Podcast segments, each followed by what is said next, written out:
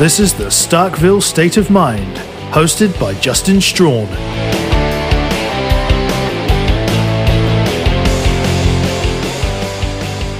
Welcome to the Starkville State of Mind podcast. I am your host, Justin Strawn. Glad to be joining you for the late week edition of the show. We have obviously a lot to talk about. I had planned to talk about our biggest what if moments in Mississippi State history. But there's been some developments that has changed that. So we are going to be discussing those today instead, and we'll push the biggest what if moments Mississippi history until the early show next week, unless there's something bigger that breaks then as well. So that's just kind of what we're looking at. Obviously, the biggest topic will be Vic Schaefer leaving for Texas, what it means for the Bulldogs, the women's basketball team, and who might be replacing him. There's a lot that has developed since Sunday afternoon on all of those fronts. And then the second half of the show, we will discuss the men's basketball team. They have now lost their, well, let's just say they, it looks like they're going to lose their second player to the NBA draft. There's still a possibility they could get him back. So we will talk about all of that and more here on the late week edition.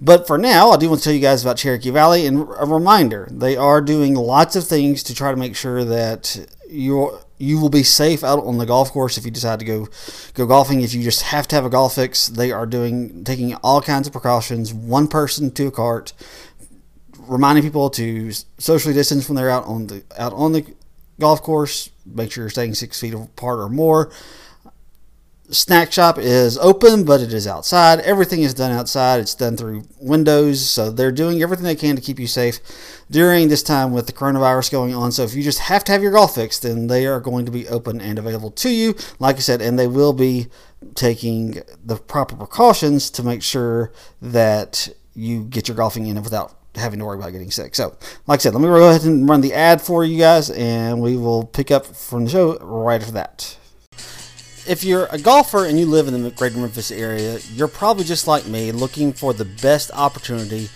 for you to spend your golfing time wisely. Well, why not look and check out Cherokee Valley Golf Course?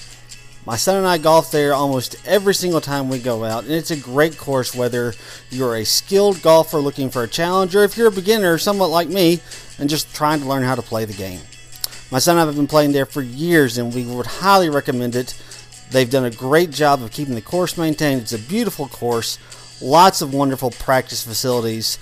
No reason that you shouldn't be out there honing your game. So, if you're in the Olive Branch area or in the greater Memphis area, give Cherokee Valley Golf Course a look and go ahead and tell them I sent you. That's Cherokee Valley Golf Course. You can call them at 662 893 4444 or you can book a tee time online at olivebranchgolf.com.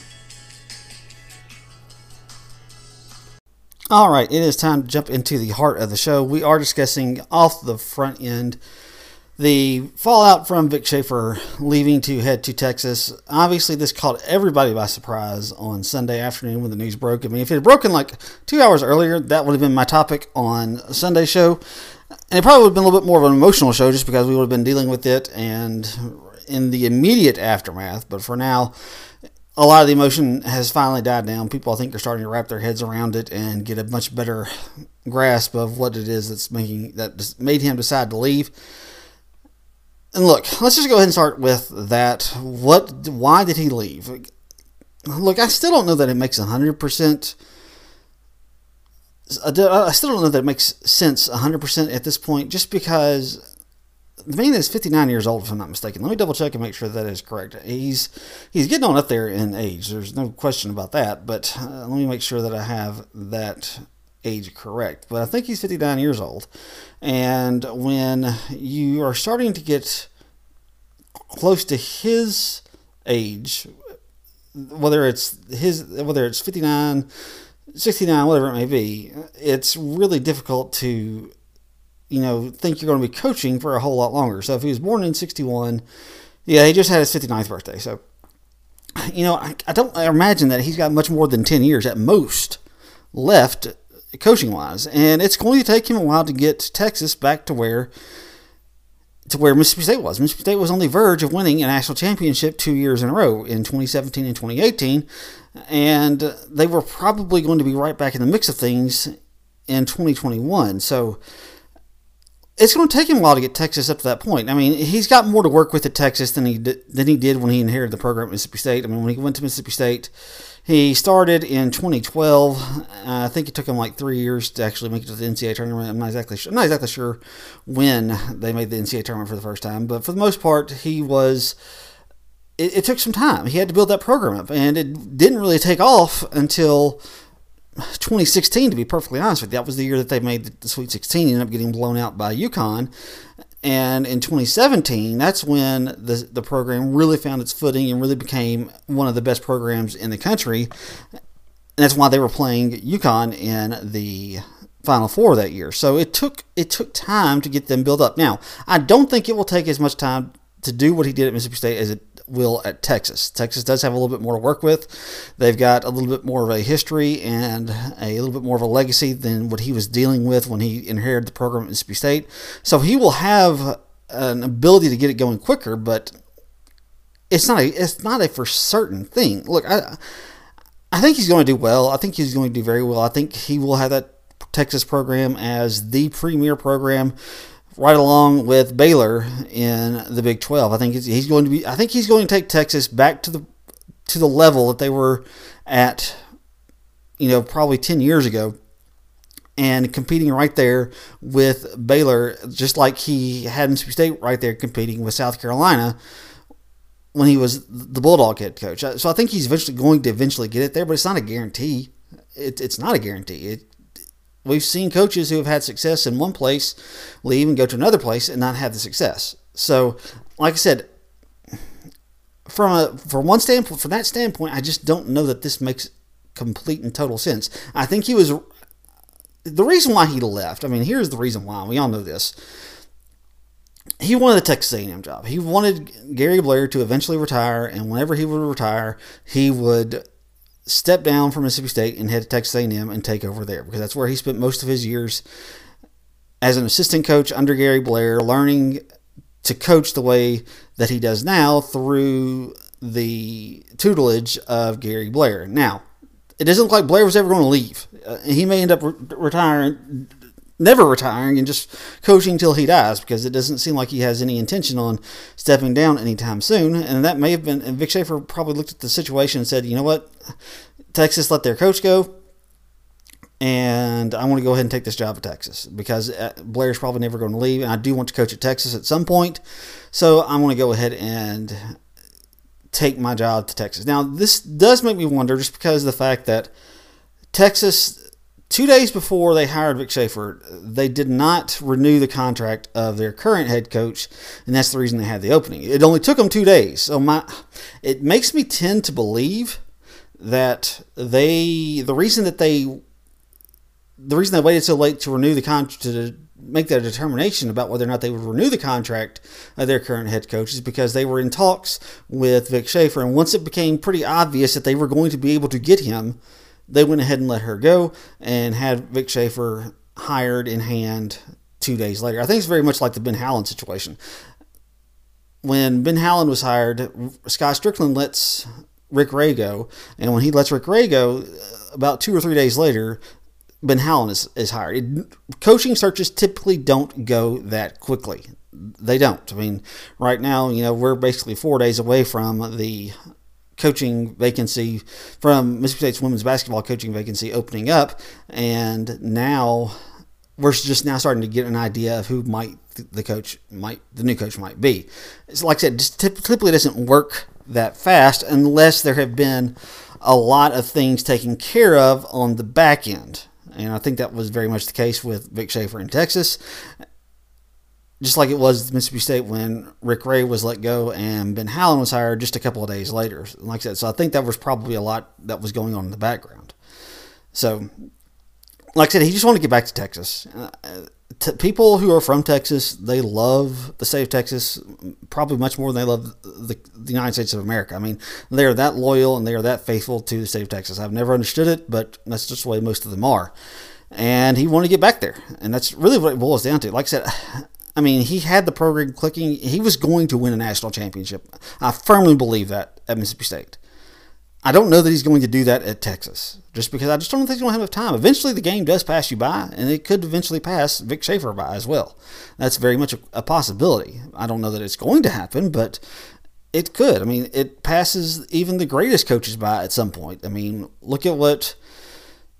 Uh, I'm trying to think of some coaches who just didn't quite have it anymore. Uh, Florida State head coach uh, Bobby Bowden. I mean, he was one of the best, uh, one of the best college football coaches in the game for, for decades. And once he kind of lost it, he kind of lost it. He just didn't have the same grasp of the system. He didn't have the same grasp of modern day college football as other people did. Uh, you know, that could happen to Vic Schaefer eventually. Same thing for, you know, look at Les Miles. Les Miles was a really good coach for many years, and then he was stubborn, didn't want to change his systems, didn't want to do anything differently, and the game passed him by. You know, like I said, so I don't know how long Vic Schaefer is going to go. I don't know how much more, how many more years he has in the tank, how much more gas he has in the tank to continue to do the recruiting and do the things that you have to do to build a national championship caliber women's basketball program. But if he's got, you know, I think he needs at least six or seven years to get it to that point. Maybe, maybe not quite that long. Maybe he can do it done a little bit quicker than he did at Mississippi State. Like I said, I think he can, but it's not a guarantee. And when you're doing what you're doing at one place, you have a you have to feel like you're going to be able to continue to do it at that one place. Like I said, I, I really honestly believe he would have won a national championship at some point at Mississippi State. And it may have been with this recruiting class that he currently has, with this group of girls that is at Mississippi State currently, because they are very young and they are very talented and they are going to be a force to be reckoned with in the years to come.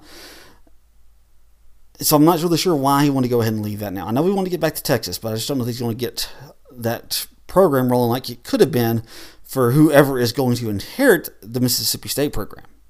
And speaking of that, let's look at who's going to be hired because basically it's down, it's coming down to two people as of right now. Now I'm saying this on I'm saying this on Thursday at 6:57, uh, but as of right now, uh, there was a report from Bruce Rader. I don't know who Bruce Rader is. He's the longtime sports director of WAVY TV in Norfolk Beach, Virginia. So he would probably have some decent, some decent uh, connections with this. But he is saying it is not official. But all indications are Lady Monarchs coach Nikki McCray Penson will be the next coach at Mississippi State because it was it's basically coming down to her or Jeff Walz. Now, like I said, I don't know if this is the case or not. I'm trying to I'm trying to scroll through Twitter and find out if there's anything more if there is anything more concrete on this. So let me let me put the show on pause real quick and see if I can find anything.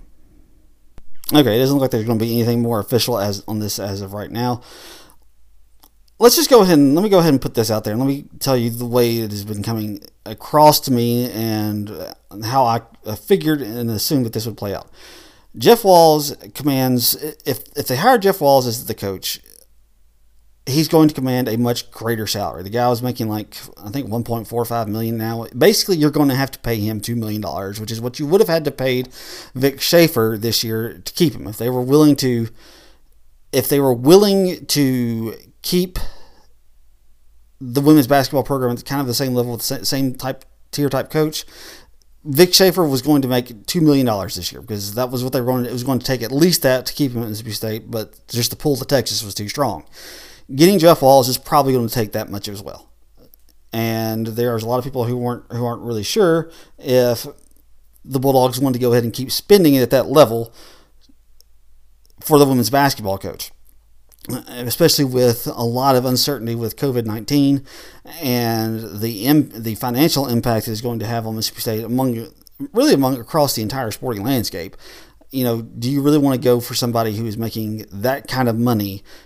And when you think maybe you could probably get somebody a little bit cheaper, like Nikki McCray, who is the head coach at Old Dominion, who was an assistant coach under Dawn Staley, if you can get somebody with her type of pedigree and not spend nearly as much money, then maybe that's what you do. And that's kind of the reason why I think we might be seeing this take shape is that, yeah, you'd like to get Jeff Walz, but I just you just don't know if you can really spend that much on a guy who hasn't done it here at Mississippi State. Look, he's one of the best coaches in the country for women's basketball. What he has done at Louisville is basically on par with what Vic Schaefer has done at Mississippi State. The only thing missing from Jeff Walz's resume is a national championship, much like the only thing missing from Vic Schaefer's resume is a national championship. So it looks like though that we are going to be getting Nikki McCray Penson. I and if this guy, like I said, if if his report is true, if Bruce Rader is hearing it and he is correct, then it wouldn't surprise me in the least that Mississippi State is going this direction. I think she was making like two hundred fifty thousand dollars or three hundred thousand dollars. I'm not actually sure what her salary was at Old Dominion, uh, but she's been doing really well. She's had this is her third year as the head coach. They got off to a rough start when she took over, but the, this year and last year she had two 21 seasons, taking her record to 53 and 40. Look, you may say well, that's not anywhere close to what you would think, but you've had two 21 seasons. That first year was tough, and it was a, a serious rebuild, but she's got that program rolling in the right direction.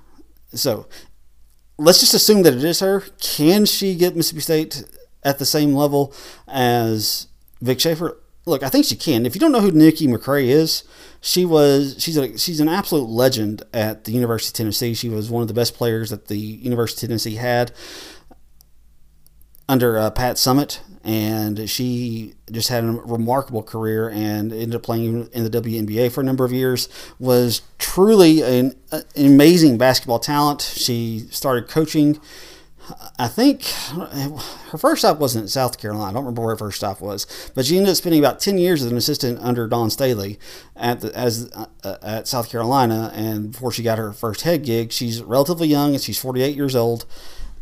So this could be a really good hire if it works out. I mean, she has the the pedigree. Now she has to basically make the pedigree translate into the same type of resume. And for Nikki McCray, what she is going to have to understand, what she's going to have to know, she's inheriting a program that is ripe for immediate success. But if she wants to keep the atmosphere that Mississippi State has had for women's basketball games, where they where they pack out the hump and they are one of the most hostile environments to play in for women's college basketball. If she wants to keep that intact, she is going to have to try to create the same personal connection that Vic Schaefer had with the with the Bulldogs in his time there because he went he he went from person to person often during football weekends when he first got the job and said, "Hey, we're in, we're a cheap ticket. We're it's inexpensive to come watch women's basketball games. Come out and see us. Come buy come buy season tickets because they were they, they are they're really expensive. I think at one time like a season ticket package was like fifty bucks or something like that. And then as the, the it became more and more popular and became more and more of an attraction, they had to start raising prices and things like that but she's going to have to understand that as well. She's going to have to make that same type of connection with the fans to keep them packed and coming like Vic Schaefer did. Now, it may not have be as difficult of a sell for her if she can win because there's a winning program already established, and that's that's the biggest part. The only reason Vic Schaefer was able to keep that going, and the only reason that he was able to continuously build upon the atmosphere that he had at Humphrey Coliseum was because of the fact that he won. And by winning the way that he did, it allowed people to continuously buy in year after year after year. They bought in, they bought in, and they continued to buy in until it got to the point where sellouts at women's college basketball games weren't that uncommon. So, look, I don't know if this is. I don't know if she's going to get the job. It looks like that might be the case. If it's not, then I've just went on a uh, rambled for about ten minutes for, for no apparent reason. But I think the program is going to be okay. Look, there were people like scoping out Vic Schaefer's Facebook about, you know, how he didn't have Mississippi State listed as one of his former jobs. Why does he hate us? He hates us now. There's something else going on. Look, uh, guys, let's chill out. And I think we are starting to chill out now. If it's Nikki McCray, it's a good hire. If it's Jeff Walz, it's a great hire. But if it's Nikki McCray, it's a good hire. She's got, I think she will take the program and keep it in good shape. I don't know if she can keep it as good shape as Vic Schaefer did, but I think she can. She's inheriting a, very talented roster, and she has the pedigree, like I said. Now she just has to do something with it. So we'll see. It should be it'll be a lot of fun to see how uh, she responds if she is in fact the hire. If she's not, then I guess this whole first half of this podcast wasn't altogether that informative. So, but we'll see. Now on to the next step. Next step.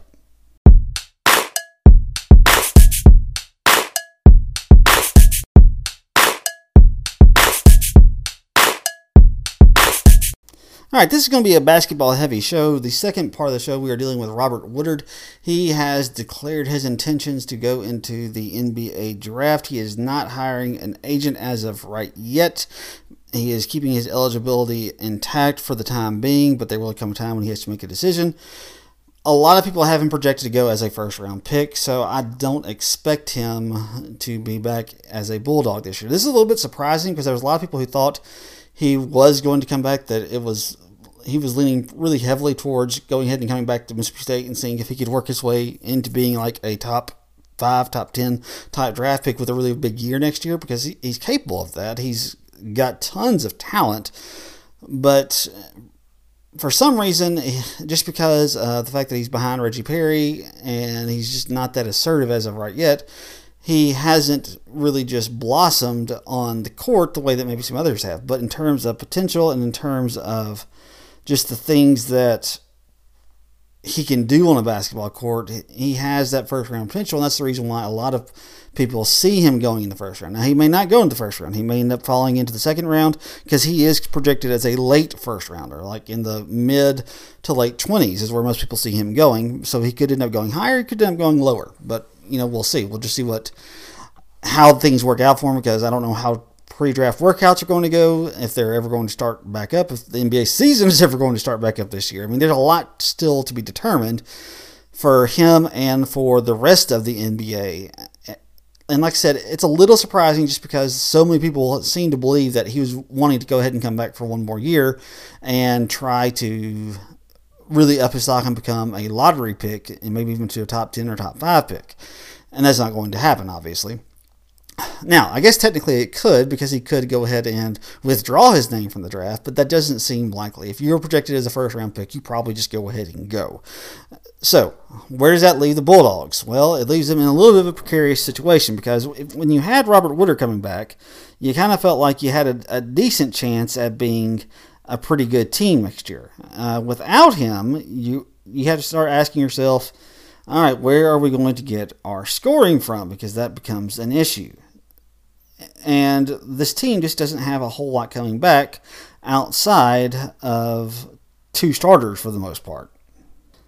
As of right now, the only two people that you have coming back from the starting lineup is Nick Weatherspoon and Abdul Ado. They're the only two starters that you have coming back. But there is a pro- pretty good chance that even Nick Weatherspoon could leave. There's a lot of people that think that he's kind of done with the whole college thing and he could still end up just leaving the program and trying to go pro overseas or something like that. There's nothing to show that that has been the case, but there's been a lot of discussion about that here recently. I don't know if it's going to happen or not, but there is that possibility. Uh, and if he ends up leaving, then you only got one starter coming back, and that's Abdul Ado. You end up having to replace a whole lot of scoring.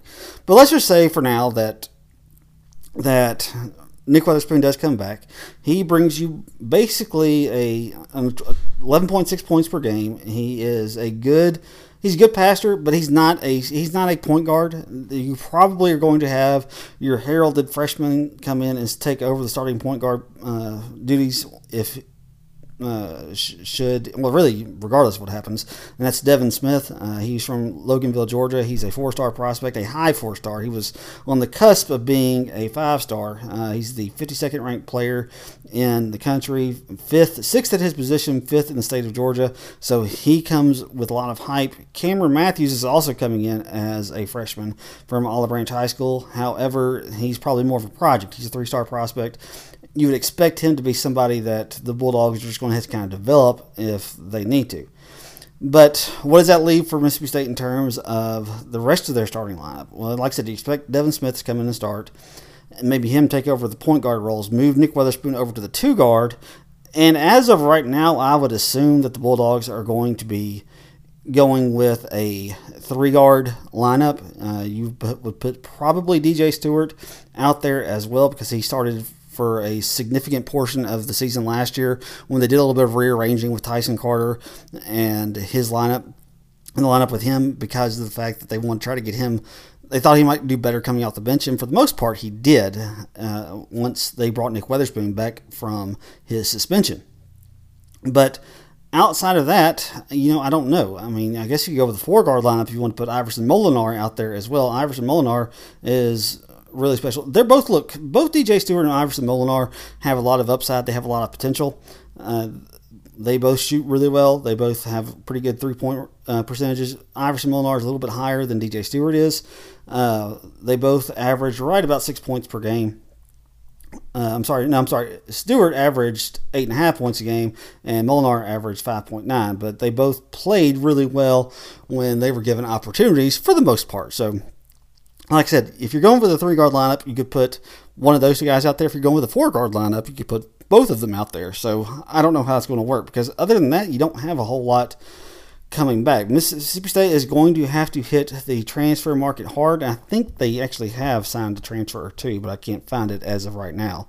Um, they're going to have to they're going to have to do that. They're going to have to find some people to get this team up to where they, they need to be. They've got to fill some roster spots. That's just that's just all there is to it. They've got to find a way to get some some guys get some guys on the team. I mean, they have so many holes right now, and you know, I'm sure I'm sure that Ben Howland has a plan. I'm sure that he has something that he is going to try to implement, but it's really difficult to do it when you've got all this coronavirus stuff going on and you're trying to figure out, you know, what your team's going to look like, and that's just kind of where he is at this point. When you had Robert Woodard coming back, you thought this team would be in pretty good shape. Now that he's not coming back, it starts to make you question whether or not this team can make it to the NIT. I don't know. I don't know what the future is for Mississippi State basketball. There's a lot of people who think that maybe the people who have been going to women's games will start going back to the men's games now that Vic Schaefer's not there. And that's a possibility. But I mean, they're not going to start going back though and start abandoning the women's team if the men's team isn't winning. Because I expect, regardless of what, who gets hired as the coach next year for the women, they're still going to be good, even if they're not as good as we hope they're going to be. They're still going to be good. But like I said, people aren't going to start abandoning that just to go to the men, even if the men aren't playing altogether that well. So it's going to be interesting to watch. It's going to be interesting to see how all this plays out for the men and see what what happens here because I honestly don't know. We just got to kind of wait and see what Ben Howland does with the roster and who he's going to end up getting. As of right now, we still don't have anything concrete in terms of those types of situations. So we'll just have to wait and see. Uh, anyway, all right, guys, I'm going to go ahead and wrap the show there. I'm hoping that I'll be able to talk to you guys about a definite hire for the women. If it's not Nikki McCray Penson, hopefully we'll know exactly who it is by the time we do the early week edition. But uh, if not, we'll talk about something else. And I'm hoping to go ahead and get into the biggest what ifs next week, either during the early or the late week edition. It will just depend on how the news cycle works. So I appreciate you guys tuning in. Appreciate you guys coming and making me part of your day. But as for now, and as always, until next time, Hail State.